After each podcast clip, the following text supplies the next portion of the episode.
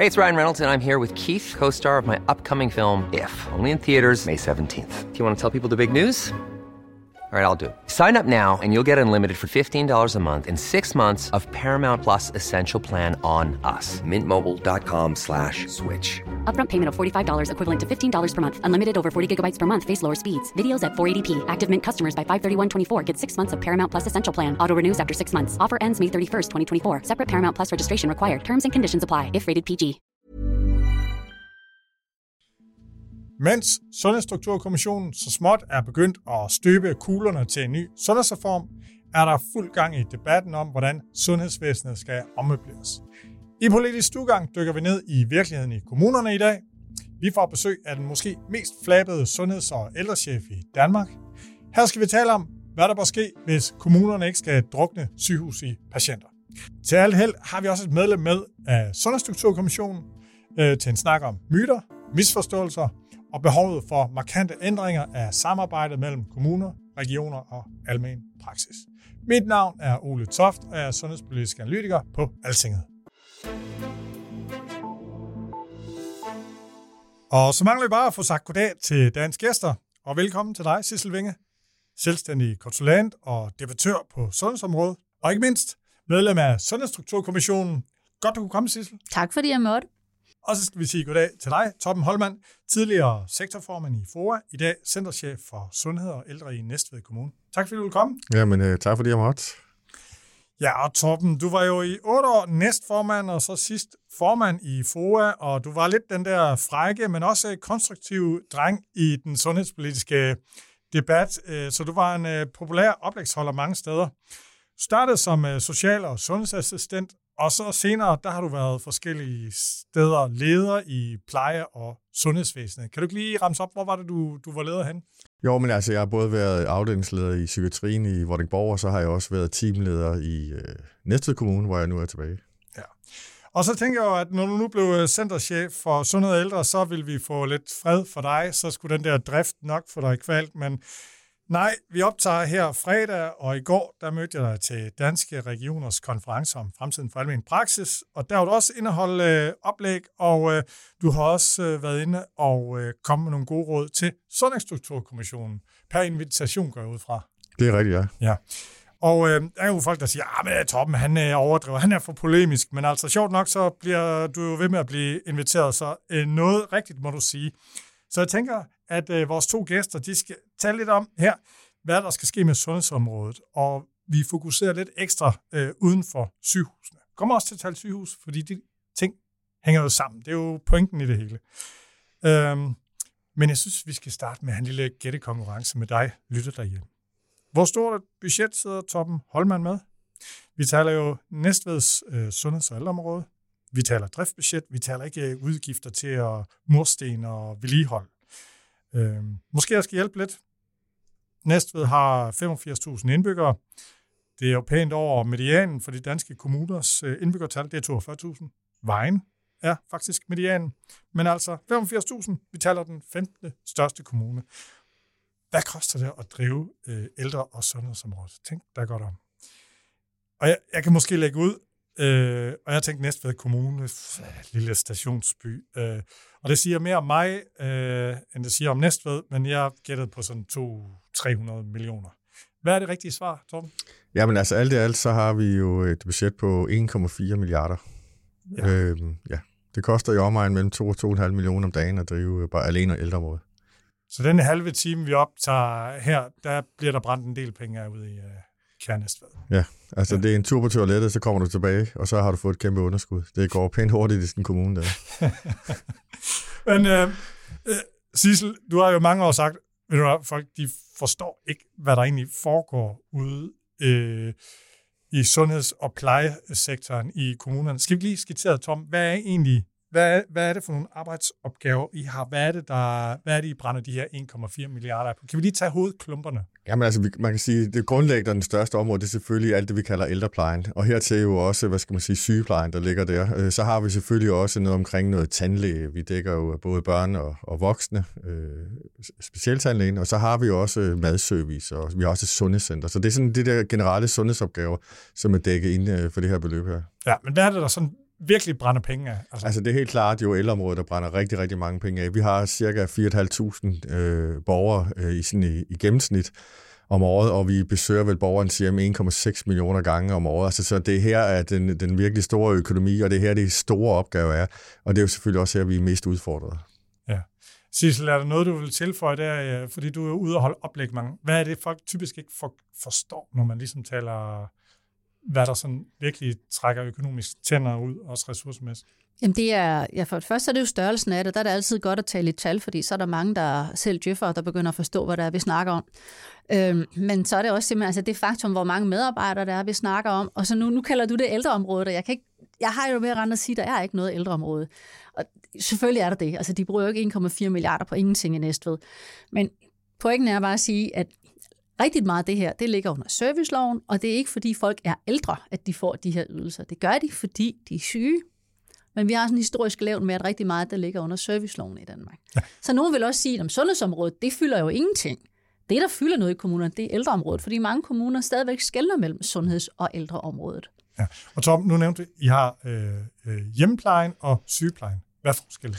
Jamen altså, så også er det virkelig ikke. Vi kalder det også det kommunale sundhedsvæsen, men det er bare vigtigt for at understrege, altså vi har også, øh, altså det er jo typisk øh, ældre, som er blevet er faktisk rigtig syge. Dem vi besøger, de har mange sygdomme, og det er ikke øh, sådan en, en hyggetafel, hvor vi sidder og spiller lidt Uno og drikker noget kaffe. Altså vi, vi det er hardcore øh, sundhedsopgaver, vi for det meste har med at gøre, og det er jo også inklusiv, hvad skal man sige, personlig pleje og sådan forskellige ting. Og forskellen på, på altså man kan sige hjemmeplejen hos os, det, det er det, det er du kommer hjem til folk, ikke? og sygeplejen er en del af det. Så vi skiller det altså ikke i næste kommune. Der er det kommunernes øh, det kommunale sundhedsvæsen, og vi sender de, bor, øh, hvad hedder det, øh, vi sender de medarbejdere ud til de borgere, der har behov for den hjælp, det nu er. Ja. Og, og en anden point i forhold til det med, øhm, når vi siger for eksempel børneområdet i Danmark, så ved vi godt, at langt de fleste børn, de går altså trods alt i folkeskole eller vuggestue eller børnehave. Det er sådan populationsdækkende tilbud. Når vi siger ældreområdet, så skal vi bare ikke passe på at lave den samme slutning og tænke, om det er så nok de ældre. Nej, det er det ikke. Cirka 90 procent af de ældre over 65, de modtager ingen ydelser fra kommunerne. Det, det, det skal vi altså bare lige huske. Det er også en del af det her regnestykke. Og cirka 15 procent af alle dem, der modtager ydelser, de er under 65. Så det der med at sige, at det er et ældreområde, det er noget værd råd. Mm-hmm.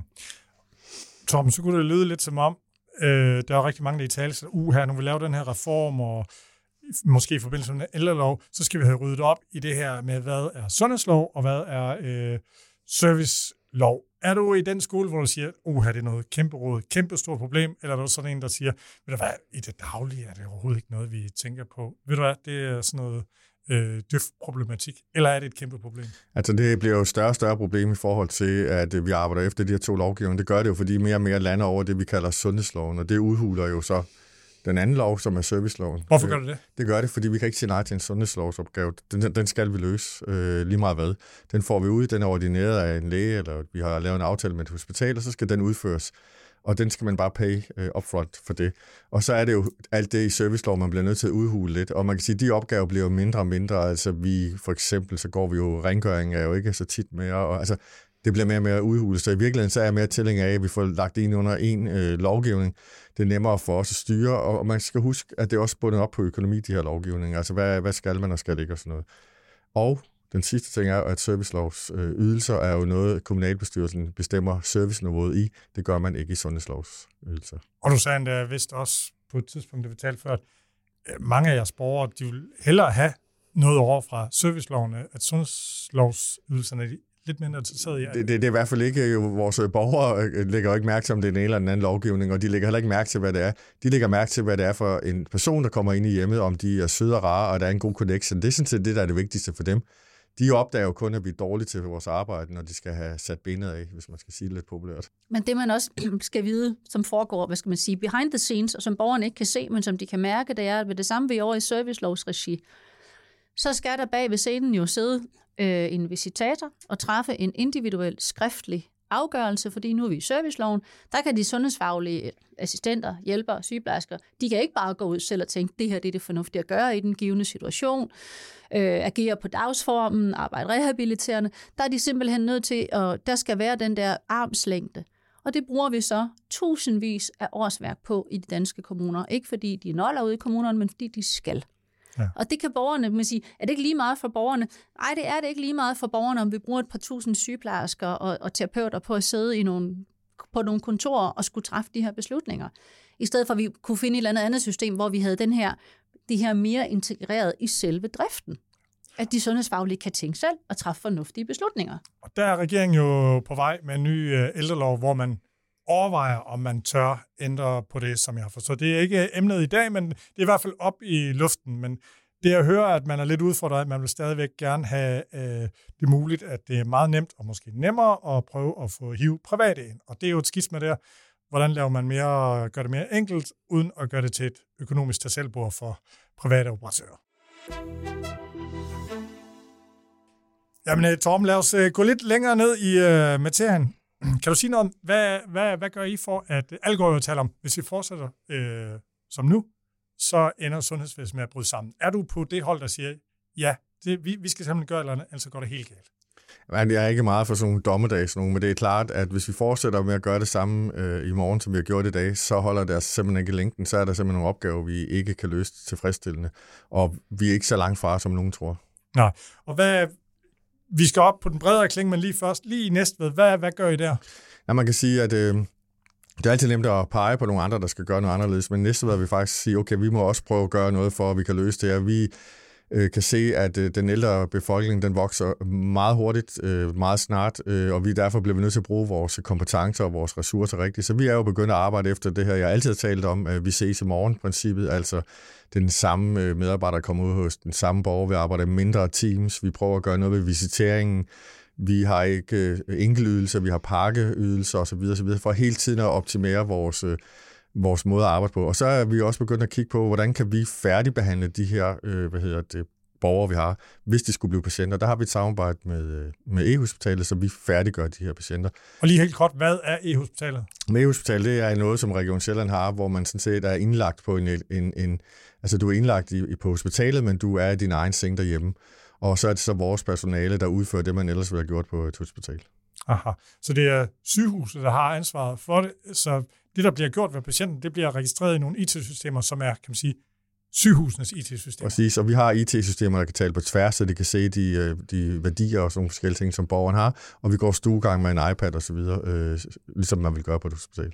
Men er, er det så ikke egentlig det, som alle taler om, skal være drømmen, at øh, data går på kryds og tværs af kommuner og sygehus? Er det det, I har lavet der, så er alt, alt godt? Ja, altså i en, øh, en, en lidt mindre model, kan man sige, og det er jo derfor her, man skal passe på, fordi det er nemt for os. Vi er en forholdsvis stor kommune. Jeg har de kompetencer, jeg skal bruge. Jeg har en uddannelsesaftale med akutmodtagelsen i Slagelse, så vi uddanner vores personale på den samme skolebænk og alt sådan forskellige ting. Men det er ikke lige nemt for alle kommuner, og det er derfor, skal man være lidt forsigtig med at bare sige, det her det er bare det her, vi gør. Det fungerer rigtig godt hos os, og vi har en forventning om, at vi kan undgå 20-25 procent af det akutte indlæggelser. Og selvfølgelig kan man godt brede det ud i de andre kommuner, men det er altså bare ikke, sådan, det er ikke, det er ikke noget, man bare lige gør. Nej, okay. Sissel, er noget, du vil tilføje? Ja, men altså, jeg det er vigtigt at få understreget det der med, at landets 15. største kommune, det er ikke der, hvor vi får de store problemer.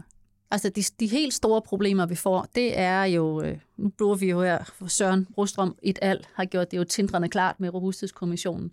Allerede i 30 står vi til at mangle 10.000 hjælpere, og er det ikke øh, godt 7.000 assistenter, hvis vi, øh, det der hedder forlænge verden med brædder i hverdagstale, men i deres øh, sprog, hvis det hedder en mekanisk fremskrivning. Ja. Det er ikke småting. Nej, og deres pointe er samtidig også, at det er jo ikke jævnt ud over Danmark. I dele af øh, område, eller områder af Danmark, der bliver der massivt Det er sådan set dobbelt slemt, fordi ja.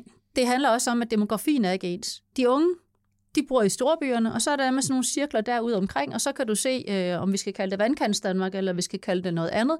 Men det er jo der, de har en helt, helt anden andel af, af ældre. Samtidig med, at det er også der, du har de små kommuner, øh, med, med den store geografi. Ikke? Så det er der, det kommer til at brænde sammen, og det kommer ikke til at brænde sammen inden fra sygehusene af. Når du siger, at det ved at brænde sammen, ikke, så har vi haft enormt meget fokus på det der sygehusvæsen, og hvad sker der der? Måske det er levn fra corona og vores angst for, hvad skulle der, altså Sørens røde og grønne kurver, hvad skulle der ske på vores intensive afdelinger? Jeg er så meget mere bekymret for, hvad sker der de næste 5-7 år ude i hjemmeplejen? Fordi det der, altså, hvis ikke man kan holde for derude i forhold til den demografi, vi ser på, så vælter det for alvor.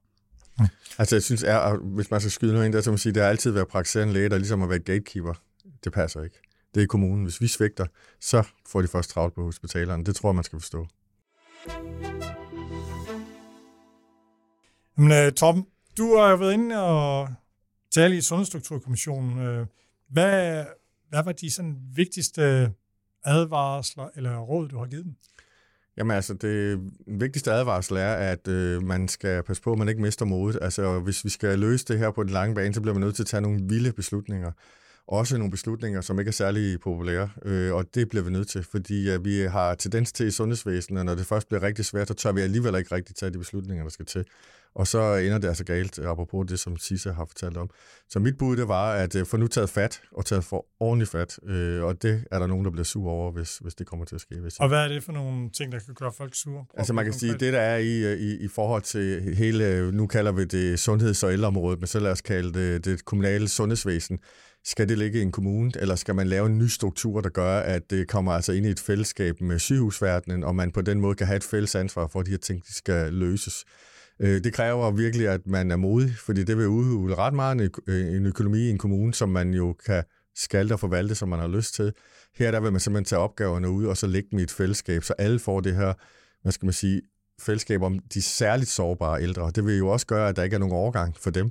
Det er klart, skal du ind og rode rundt i et, et, barnehjerte, ja, så vil der være en overgang, så skal du altså på Rigshospitalet, men her der vil det være dem, der besøger sundhedsvæsenet mest, vil ikke have nogen overgang. Plus, at der er et fælles ansvar for at få tingene til at løse sig. Og så er der en anden pointe her, er jo også, at det betyder jo også, at øh, dem, der kommer til at fylde mest, det er jo det kommunale sundhedsvæsen, man rykker ind, for det er faktisk der, der er flest, og det er der, der er mest behov for, for hjælp. Så jeg tror, det er en af måderne at gøre det på. Så både regionerne og kommunerne bliver øh, sure, fordi regionerne, fordi der, der kommer lige pludselig et område, der nærmest fylder mere om dem, og kommunen bliver sure, fordi de mister et, øh, et stort Ja, altså pointen er jo her, hvis, øh, hvis begge to bliver sure, så har man fat i en rigtig løsning. Ja. Hvorfor, hvorfor er det den rigtige løsning? Altså, hvad er det, det her det løser? Altså, udover, man kan sige, jo større strukturændringer man laver, jo, jo mere raballer, og det, altså, hvor, hvor, hvorfor er det så nødvendigt? Hvorfor kan vi ikke bare få det, vi har til at fungere? Hvor svært kan det være, Torben? Ja, man kan sætte et godt eksempel i virkeligheden er jo det, vi laver med e-hospital nede også, og det er rigtig svært, altså det er ret simpelt i virkeligheden. Det er bare et spørgsmål om, der er en læge, der har et ansvar et andet sted, som er en anden sektor, som tror på, at vi kan løse vores opgave, men det er enormt svært, og det kræver, at man har sådan nogle særlige øh, hvad skal man sige, man har mødt hinanden, og man har trykket hinanden i hånden, og man har ligesom bevist, at man er god nok. Det er lidt ligesom at blive medlem af sådan en rockerklub. Hvis lægen på hospitalet har, har hvad hedder det, sagt god for dig, så er du ligesom øh, i, med i klubben, ikke? Og det kan jo ikke nytte noget, det skal være på den måde. Her der får du altså et fælles ansvar øh, for de øh, patienter og borgere, der er, samtidig med, at du har de kompetencer, der skal til stede. For det er det næste problem. Når jeg ikke kan klare det længere ude i kommunen, så skal jeg ringe til så mange forskellige for at få tingene løst. Altså alene en receptfornyelse er jo ikke bare en læge. Nej, fordi der er jo en behandlingsansvarlig læge, så jeg risikerer, at skal ringe til tre læger, for ligesom at få fornyet recepter til de borgere, jeg har. Og det holder jo ikke. Et andet godt eksempel, dosisdispensering kunne frigøre så mange faglige hænder ud hos mig, men det gider lægerne ikke. Øh, Hvorfor skulle det blive anderledes af, at du rykker noget ud af kommunerne? Hvordan skulle det hjælpe Jamen, på dosisdispensering? Du, du fjerner jo altså en magt fra det her. Det er den fælles ledelse, og det er en fælles øh, en, der sidder på toppen, der siger, det her det er altså det, vi gør. Så du fratager altså noget magt fra nogen i sundhedsvæsenet, som har været øh, særlig magtfuld og den anden ting er jo, øh, at vi har set, at, regionerne lige har fået 5 milliarder til at nedbarbere ventelisterne, hvilket er rigtig godt. Problemet er så bare, at når de opererer om natten og i weekenden, så er der endnu flere øh, patienter, der skal genoptrænes, og dem skal jeg så genoptræne. Men jeg fik ikke nogen penge. Og hvad er det egentlig sket med det? Er det bare ventetiden, der så eksploderer, eller hvad? Fordi jeg har hørt flere problematisere det der. Nej, så, nej, nej. Altså, vi kan jo bare skrue op, øh, og det har vi jo gjort, så tager vi jo bare pengene fra de ældre. Altså, de er endnu mere sårbare tager vi jo pengene fra dem og siger, nu skal vi altså genoptage med alle dem her. For ellers så, hvis vi ikke overholder ventetiden, så skal vi jo sende dem ud i det private. Så der er ikke nogen, vi kan ikke springe over her. Det koster lige meget hvad, så der tager vi jo selvfølgelig bare, hvad hedder det, pengene fra fru Hansen, der sidder helt alene derhjemme og er halvdement og ikke får besøg af nogen, så sørger vi for, at hun slet ikke får besøg. Ja. Skal vi ikke lige forklare, at det her det handler om, at øh, under sundhedsloven, der er Torben og de 97 andre kommunale chefer på det her område, de er forpligtet til øh, at levere på det, der hedder en lægelig begrundet genoptræningsplan. Så det, det er ikke sådan en vurdering, de sidder og foretager sig hos Torben. Det er, det følger simpelthen med, og det siger det nok lidt sig selv, at øh, en hel del af opererede patienter lige præcis skal have øh, genoptræning bagefter. Og det foregår i dag i kommunerne. Og det er så de ældre, der går ud over.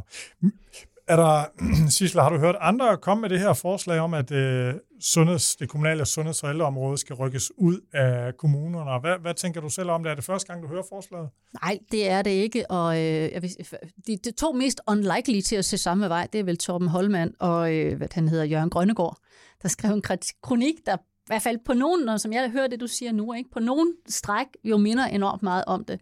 Og jeg går derud fra, at en af årsagerne, det er, at øh, alle har kigget lidt til Finland, hvor man har forsøgt at lave en reform her, fra, øh, der startede i år, 1. januar, så vidt jeg husker, der har forsøgt at lave en form for enhedsorganisering. Jeg ved ikke, om det er det ord, de bruger deroppe, men i hvert fald en højere grad af vertikal integration, hvor de siger, jamen, vi kan efterhånden håndtere så øh, syge og funktionsnedsatte borgere uden for hospitalernes mure, blandt andet på grund af den teknologi, vi har, at det der med, at vi har tingene opdelt i sektorer, det hører en anden tid til. Vi bliver nødt til at kunne, kunne rykke lidt mere og gå i takt og få nogle ting til at glide.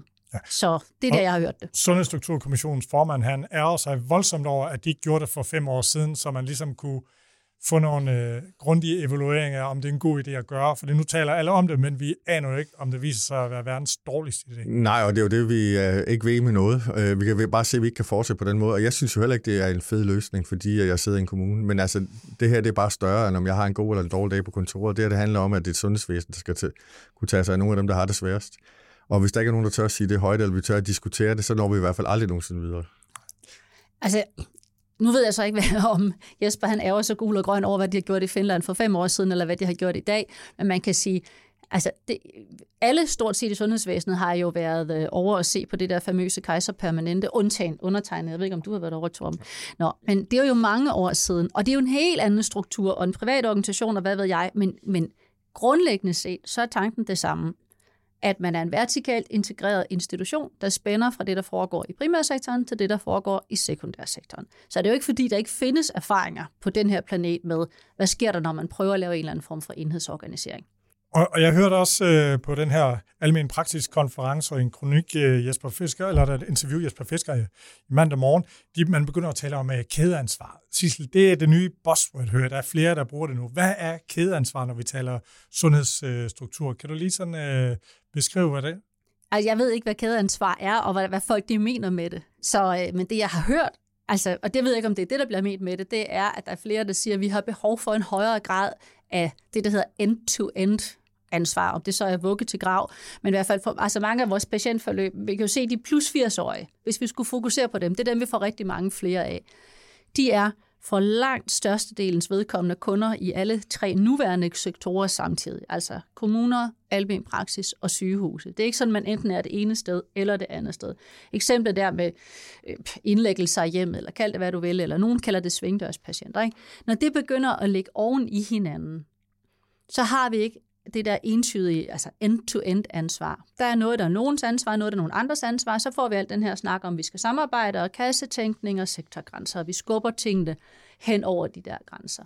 Og der tror jeg, det der menes med kædeansvar, det er, at et eller andet, der gør, at vi får, nogen får en højere grad af end-to-end ansvar. Og jeg, jeg kan komme med et eksempel. Vi var på, øh, Strukturkommissionen var på øh, besøg i, øh, i Kolding, hvor øh, den meget, meget fornuftige chef for akutmodtagelsen, hun har en fremlæggelse, hvor det selvfølgelig handler om forebyggelse af indlæggelser, som en af tingene, og så viser hun en planche med en vissen potteplante. Og det er jo fordi, hun godt ved, at i den anden ende, i Kolding omegn, der går der nogen rundt og holder øje med potteplanterne. Og det, det er sådan, man kan sige en metafor for det, der kaldes habitualtilstand eller hverdagsindikatorer. Men det, vi skal forstå, det er, at i Danmark, det er hende, der holder øje med potteplanterne, og hende, der står inde på akutmodtagelsen, de mødes i dag politisk, ledelsesmæssigt og organisatorisk ikke før Mette Frederiksens skrivebord. Og man kan sige, altså hvis vi skal derop, før vi får end-to-end ansvar, jeg ved ikke, hvad Mette Frederiksen laver, men jeg går ud fra, at hun har andet at se til, end om der bliver forebygget indlæggelser i Kolding. Så tænker jeg, at så er der et eller andet om det der med kædeansvar, hvis det er det, der menes. En anden ting, jeg også lige hæfter mig ved ved øh, den her konference, som Danske Region holdt om almen praksis, det var øh, indreds- og sundhedsministeren holdt en tale.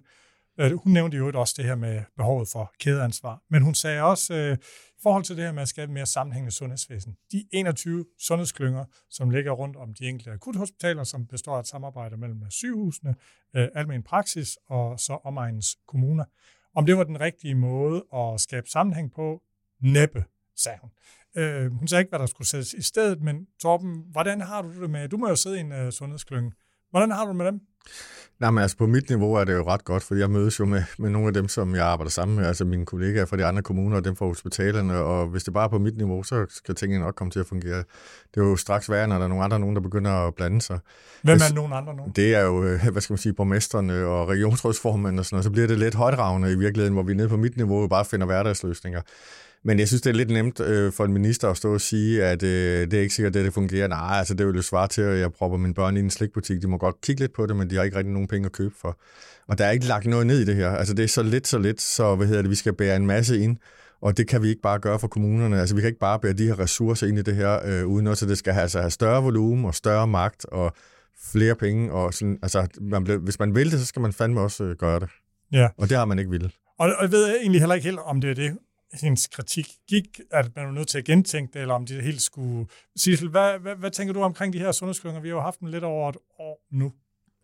Um, altså, med alle de forbehold, man så må tage for det, så har jeg bare ikke set, at jeg har ikke set, at de er det store nybrud. Det er mere, at det er ikke en kritik af det. Det er rigtig fornuftigt at sætte de her mennesker til at tale sammen, men det har vi godt nok forsøgt i mange, mange, mange år. Og det ændrer ikke ved de der, altså de grundlæggende rammer omkring det, selvom vi siger, at nu skal de tage et fælles populationssvar. Det er, at de har hver deres politiske ophæng. Der er tre parter, du snakker nogle gange, som om de praktiserende læger ikke er der, Torben, men det er ligesom, i hvert fald i den konstruktion, vi har nu, ikke? så har vi to sæt af folkevalgte, og så har vi øh, øh, praktiserende læger, som deres politiske organisation, som så også har valgt, og sidder i det her samtaleforum.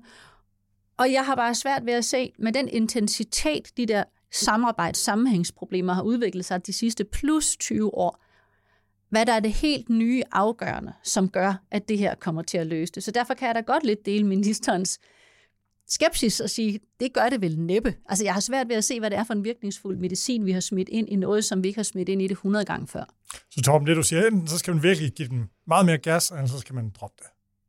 Ja, det synes jeg, fordi ellers så... Øh, altså, jeg skal jo nok mødes med dem, jeg skal mødes med for at få de små ting til at løse, men det er jo rigtigt nok, det løser ikke de store samfundsproblemer, som vi har, de store problemer, vi har for sundhedsvæsenet. Det løser det altså ikke. Det er klart, at nogle af de borgere, jeg har noget at gøre med i Næstved og sådan noget, de får måske en lidt mere nem overgang til et hospital og sådan forskellige ting, men hvad hjælper det resten af Danmark? Så der er, det, det er også derfor, jeg siger, så skal der altså proppes mere ned i, og det tror jeg har kommet med det forslag en gang. Altså, så er det altså hele området, vi propper ind i, og så er det et rigtigt ansvar, hvor man også bliver stillet til ansvar. Torben, vi skal også lige øh, tale lidt om øh, den her konference, vi begge to var til hos øh, Danske Regioner om fremtiden for almindelig praksis. Øh, du holdt jo oplæg, og øh, du kom jo med noget af en trussel, altså. Det var sådan, min opsummering er, jamen, øh, øh hjælp os ud i kommunerne på ældre- og sundhedsområdet mere, ellers så finder vi nogle andre løsninger. Kan du ikke lige uddybe det? Altså, det var ikke så, altså, det er sgu ikke en trussel. Altså, det er virkelig et løfte, at hvis øh, de almindelige praksis ikke kommer ind i spillet og er med på nogle af de her store forandringer her, så finder vi bare nogle andre løsninger. Vi kan simpelthen ikke øh, gå og vente mere på, at nogen føler sig fine nok til at komme ind i det her fællesskab. Fordi jeg står ude i kommunerne med rigtige problemer, rigtig syge borgere, som skal have noget behandling. Og så kan man ikke komme ind med sin vetoret og sit, øh, jeg er familielægen, og jeg har adgang til det ene og det andet. Vi bliver altså nødt til lige at, at ruske lidt op i alt det her, hvis vi skal videre. Men er, er, du, er du helt færdig nu? Du er jo den hårdest ramte region i forhold til mangel på øh, praktiserende læger. Ja. Altså hvis der nu var læger nok, tror du så ikke, at de havde leveret bedre? Jamen for helvede, Ole. Tror du, fordi der kommer 1.500 læger mere, at de ender ned hos mig? Det skal jeg ikke kunne sige. Nej, Jakob men... Kjeldberg, der holdt oplæg, øh, tvivlede voldsomt på det. Godt, og det, vil jeg så, det er måske, fordi vi nærmest er født samme sted, at vi er lidt skeptiske. Vi kommer fra Lolland, ikke? Men, men prøv at høre, det jeg har behov for, det er, at jeg kan frigive øh, nogle af de arbejdsopgaver, som den praktiserende læge har. Jeg kan ikke forstå, at øh, de kroniske patienter, jeg har med at gøre, at de skal ind over en læge hver eneste gang. Hvis nu den øh, læge kunne lægge en god behandlingsplan og en handleplan, når noget går galt med den her borger, så kunne jeg ringe direkte til mit e-hospital, og så kunne vi sætte behandling i gang. Der er ingen grund til at have et forstyrrende led indover. Øh, vi skal bare i gang, så den her borger ikke bliver indlagt. Og det er sådan nogle ting, jeg synes, man skal være med på at få nogle af de løsninger.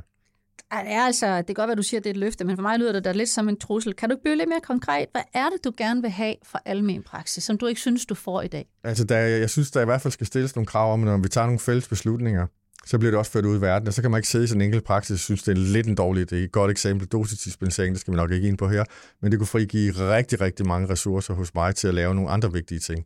Det vil man ikke rigtig, vel? Øh, her øh, i forhold til e-hospitalet, altså det der med, at jeg skal ind over en læge hver gang for at få indlagt nogen, eller vi skal have fat i dem. Altså prøv at høre, altså vi arbejder altså et døgndrift hos os. Det vil sige, at de bliver også syge, når klokken den er et om natten. Og så, altså vi vil bare gerne have, at vi har vores plejehjemslæge. Dem er vi super glade for. De laver et skide godt stykke arbejde. Som vi praktiserende læger leverer. Ja, præcis. Og det er jeg så glad for. Hvis de bare lægger en helt klar plan for de borgere, vi har, som er kroniske borgere, og siger, hvis iltmætningen den lander hernede, så ringer I direkte til hospitalet, så sætter den behandling i gang. Det behøver jeg sådan set ikke at blande mig i. Altså, der, der, der bliver nødt til at give os lidt frirum her, og, og lidt uh, tro på, at vi faktisk godt kan løse de her opgaver. Jeg synes, der hjælper lidt med anerkendelsen, efter de begynder at komme ud på plejecentrene og se vores medarbejdere i øjnene, og så faktisk uh, få givet dem det rygmærke, så de er lidt med i klubben. Uh, og en anerkendelse af, at de er faktisk dygtige dem med at gå ind derude. Fordi hvis der er noget, vi er gode til i kommunerne, så er det at vide, hvad vi ikke er gode til. Og så skal vi nok spørge om hjælp. Og også øh, interessant, du nævner rockerklubberne igen her, fordi noget, hvor man måske kunne, uh, kunne lære dem, altså sådan med at fastholde medarbejdere. Jeg har det indtryk, at man som rocker virkelig overvejer det grundigt, om man vil kvitte sit job som øh, rocker. Altså det, er, det er ikke noget, man bare lige gør, fornemmer jeg. Jamen, øh, Sissel, øh, vi skal også lige høre lidt øh, Sundhedsstrukturkommission. Lige sådan, når jeg ser det, er det øh, et af de mest øh, specielle forløb, man har haft med en kommission. Normalt, når en kommission bliver nedsat, så går øh, debatten ligesom død. Men her modsat er der jo i gang sat et stort, kan man sige, øh, rund, offentligt øh, rundtursarbejde og dialog, og der kommer forslag på banen undervejs. Øh, så det ser ud som om, det er sådan et nærmest offentligt arbejdende øh, sundhedsstrukturkommission. Øh, hvad, kan du sige noget om det? Hvad, hvad, hvad sker der lige nu? Er er I stadigvæk i sådan indsamlingsfasen, eller begynder I sådan at, at skrive nogle konklusioner, eller hvor er I Nej, vi, der er ikke nogen, der vil skrive konklusioner, mig bekendt i hvert fald i øjeblikket. Og så har jeg da sådan, jeg ved ikke, hvordan kommissioner normalt foregår, det er måske ikke noget, jeg bruger så meget tid på, men øh, der står jo i vores kommission, at vi skal deltage i debatten. Altså det har da helt klart fra ministerens side der været intentionen, at der skulle komme en debat om det her. For når du nedsætter så smal en kommission, som det her det er, så er det, altså with all due respect, vel ret lige meget, hvad for nogle tanker vi sidder og tænker i en skorsten, hvis ikke der er en eller anden form for fornemmelse af, hvad for nogle muligheder kunne der være derude i det der spektrum af aktører, hvor tingene en dag skal implementeres. Så det tror jeg, der er ganske bevidst, at man er nødt til at være i en eller anden tæt dialog med utroligt mange forskellige aktører. Mm. Så skal man også passe på ikke at smide jeg har sagt, at alle sundhedsvæsenets tænkelige problemer ned i den, for så bliver det jo en syltekrukke. Det er en strukturkommission. Og der synes jeg samtidig, at øh, der er i hvert fald nogle ting i debatten, hvor jeg tænker, jamen det her, det handler om sådan stadigvæk drømmen om, at vi skal få den endelige opgavefordeling, eller den endelige, hvad skal man sige, løsning på, hvordan skal de tre nuværende sektorer arbejde sammen. Altså hvis man nærlæser kommissoriet, så handler det om at forholde sig til, skal de her strukturer, skal de her sektorer se sådan her ud, skal de have de her roller, ansvar, beføjelser, muligheder.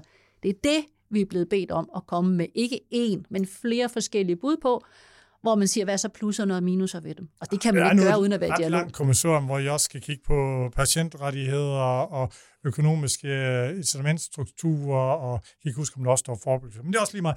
Øh, er du kommet til nogen, med al den her dialog, kommet til nogle erkendelser? Er du blevet klogere på noget? Er du måtte revundere nogle af dine fasttømmede holdninger omkring, hvordan sundhedsvæsenet øh, øh, fungerer? Eller er du egentlig bare blevet bekræftet i, at øh, dine analyser har været rigtige? jeg, jeg, må, jeg må sige, så var jeg vel en af dem, der har lavet en 180'er, fordi jeg i lang tid har tænkt, nej, nej, nej, lad nu være at begynde at, altså, at lave store reformer, det kommer nok ikke til at løse noget. Og der kan jeg da høre, når jeg begynder at stikke fingrene ned i det, at der er, altså, der er gode folk, der har gode grunde til at sige, det her, det kan ikke fortsætte den nuværende struktur. Vi har grundlæggende set haft den siden Ruderkongen. Altså allerede kort tid efter den første strukturreform, der i starten af 70'erne, så kan man godt se, at vi får et sygehusvæsen, der bliver for toptungt, og vi får en primærsektor, vi ikke får udbygget. Og der må man bare sige, det er i hvert fald ikke lykkedes os i fællesskab indtil nu at styre den udvikling. Der skal et eller andet til. Og så vil jeg sige, jeg skulle ikke tro, det var muligt, men jeg er faktisk blevet overrasket over, hvor mange mennesker der er som dig, Ole, der mener, at sundhedsvæsenet grundlæggende set er sygehusvæsenet. Og hvor godt det hænger fast. Og selvom folk de nikker, når, ja, vi er godt klar over, at der kører nogen rundt i en Toyota Aygo her og der, eller sådan noget, ikke? Og ham der, den lille mand nede i Næstved, han fætter rundt med, hvad, 300 et millioner. par det være. budcykler, ikke? Ja. 1,4 milliarder. Det går simpelthen ikke sådan helt gået op for os, synes jeg. Og der synes jeg, vi har været enormt godt hjulpet af den der robusthedskommission, som virkelig har slået fast, et, hvor stort det er, og to, at den, hvis man, jeg vil ikke bruge mig ældrebyrde, men hvis du prøver at se, hvor, hvad er det, hvor det ligger det økonomiske, og dermed også medarbejdermæssige ressourcetræk, når vi bliver plus 80. Det er overhovedet ikke sygehusene, nu siger jeg det for anden gang, vi skal redde. Det er altså det, der er derude. Det det, det er der, hvor det fuldstændigt brænder sammen økonomisk. Og der, I før havde, der havde I to en debat jo, der handlede om, jamen øh, Torben har nogle radikale holdninger til, at man skal øh, måske flytte nogle driftsområder ud af kommunerne. Og så tænker jeg, du med det samme, Ole, det er jo et kæmpe problem. Det kommer nok an på, hvor man kigger det fra, men jeg kan da i hvert fald også, når jeg ser på tallene fra Robusthedskommissionen, så kan jeg i hvert fald også se, at det her det er et kæmpe problem for nogle kommuner. Og det er nok de mindre kommuner, og det er vandkantskommunerne. Det er dem med plus 30 procent eller plus 25 procent, der allerede nu er over 65. Jeg kan simpelthen ikke se, hvordan med alle de andre opgaver, de også har. Altså, der skal i hvert fald gøres et eller andet udligningsmæssigt, eller på en anden måde, hvis de øh, kommuner skal klare sig igennem. Men selvom vi gør det, så er den rekrutteringssituation, den er som den er. Så alt det der snak om, ah, om skal vi satse på fastholdelse? Skal vi satse på at få flere ind? Øhm, skal vi satse på at få flere op i tid? Skal vi satse på at flyve flere ind fra Østeuropa til Lolland? Altså svaret er jo all of the above. Og selvom vi gør det hele, så er vi bare meget, meget, meget langt fra at kunne fortsætte bare med det serviceniveau, eller hvad vi skal kalde det, som vi har i dag. Så jeg tænker også, at det her område er jo et eller andet sted en tækkende bombe for mange af de her kommuner. Så du er rykket fra justeringsholdet over til øh, revolutionsholdet? Nej, det er forkert at sige, men jeg vil i hvert fald sige, at jeg, altså, er lytte, der har jeg forstået, at problemerne er, er nok mere strukturelle, end jeg lige havde set til at starte med. Godt. Tom, skal du øh, have det sidste ord? Var der, er der også en øh, myte, du vil øh, advare øh, Strukturkommissionen mod at, at falde i, eller øh, tage som sandhed? Jamen altså, det er i hvert fald jo øh, lidt øh, videre på Sisles, altså man skal passe på som øh, kommission ikke at tænke, at øh, så fjerner vi bare øh, sundhedsopgaverne fra kommunerne og lægger dem i et eller andet sted. Altså det er sammenhængende, det er kommunernes sundhedsvæsen, det er et. Altså vi besøger ikke nogen borgere, der nærmest ikke får en, øh, en, en sundhedsydelse af en eller anden form, og det skal man bare holde fast i. Og så kunne det være ret fedt, hvis vi lige fik et klap på skulderen. Altså, vi løser vanvittigt mange opgaver. Altså, dem, der lytter med til det her, tænk på, når I går ud af døren, lige snart I træder på fortoget, så har kommunen ansvaret. Altså, vi løser alt. Så, så jeg synes faktisk, vi gør det okay, øh, når man tænker på, hvor mange opgaver, der virkelig er i en kommune. Ja, men der er vel heller ingen, der tænker om at, at lukke øh, kommunerne. Der er det mere regionerne, der altid er bekymret, ikke? For dem kan man godt lukke, men kommunerne ved, dem er man nødt, dem, er, dem hænger man på, kan man sige. Sil, ja, jamen, jeg, jeg vil egentlig godt sige, at man skal klappe kommunerne på skulderen. Det, øh, jeg skal nok give dig et klap på skulderen, når vi går ud her, Torben. Men jeg kan ikke lade være med øh, at tænke, at der er ufatteligt mange medarbejdere derude, som bare utroligt tit bliver nærmest mistænkeliggjort. Og der er sådan en eller anden tendens til, at fordi der er en, øh, en uheldig sag om en, om en læge eller en sygeplejerske et eller andet sted, så mistænkeliggør det ikke samtlige læger og sygeplejersker i det her land. Heldig vis. Men når der er en eller anden sag, der vedrører et plejehjem, eller et eller andet i hjemmeplejen, så kan jeg bare høre, og det, når jeg siger, at jeg kan høre, så er det fordi, jeg virkelig går derude med social- og sundhedshjælpere og social- og sundhedsassistenter. De bliver simpelthen konfronteret hen over hækken i supermarkedet til familiemiddagen. Nå, er det sådan, I gør? Og det vil jeg bare, hvis jeg lige har lidt mulighed for her on the air at sige, det skal vi altså simpelthen til at forholde os til, hvad konsekvensen er af det. Hvor mange unge mænd og kvinder har lyst til at tage en af de her uddannelser, hvis det i virkeligheden er den der mistænkeliggørelse af øretævernes holdeplads. Det er sgu lidt hverdagens helte, vi har gående derude. Vi må... 99 procent af dem, jeg vil ikke negligere problemerne, men der er et eller andet i vores tilgang til de her faggrupper som samfund, jeg tænker er problematisk. Vi må tage mediedebatten en, øh, en anden gang, for det er jo en svær balance med, om man skal ignorere øh, historie, eller hvordan man... Jeg siger ikke, man skal ignorere historier. Nej. Jeg synes, det er fantastiske dokumentarer, og øh, der er blevet lavet. Det er slet, slet, slet ikke det, jeg siger. Jeg tænker, det er mere den der mistænkeliggørelse hen over ligusterhækken ja. af naboen, som man måske lige skal tage sig selv i. Og det er måske der, man skal klappe nogen på skulderen. Ja. Godt. Vi når ikke mere. Sissel Venge, tak fordi du kom. Tak fordi jeg måtte. Toppen. Holman, tak fordi du kom. Jamen, øh, selv tak. Og heller ikke mere herfra. Mit navn det er Ule Toft, og jeg er sundhedspolitisk analytiker på Altinget.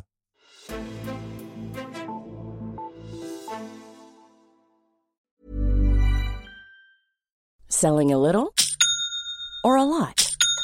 Shopify helps you do your thing however you cha-ching. Shopify is the global commerce platform that helps you sell at every stage of your business. From the launch your online shop stage to the first real life store stage, all the way to the did we just hit a million orders stage. Shopify is there to help you grow. Shopify helps you turn browsers into buyers with the internet's best converting checkout. 36% better on average compared to other leading commerce platforms because businesses that grow grow with Shopify. Get a $1 per month trial period at shopify.com/work. shopify.com/work.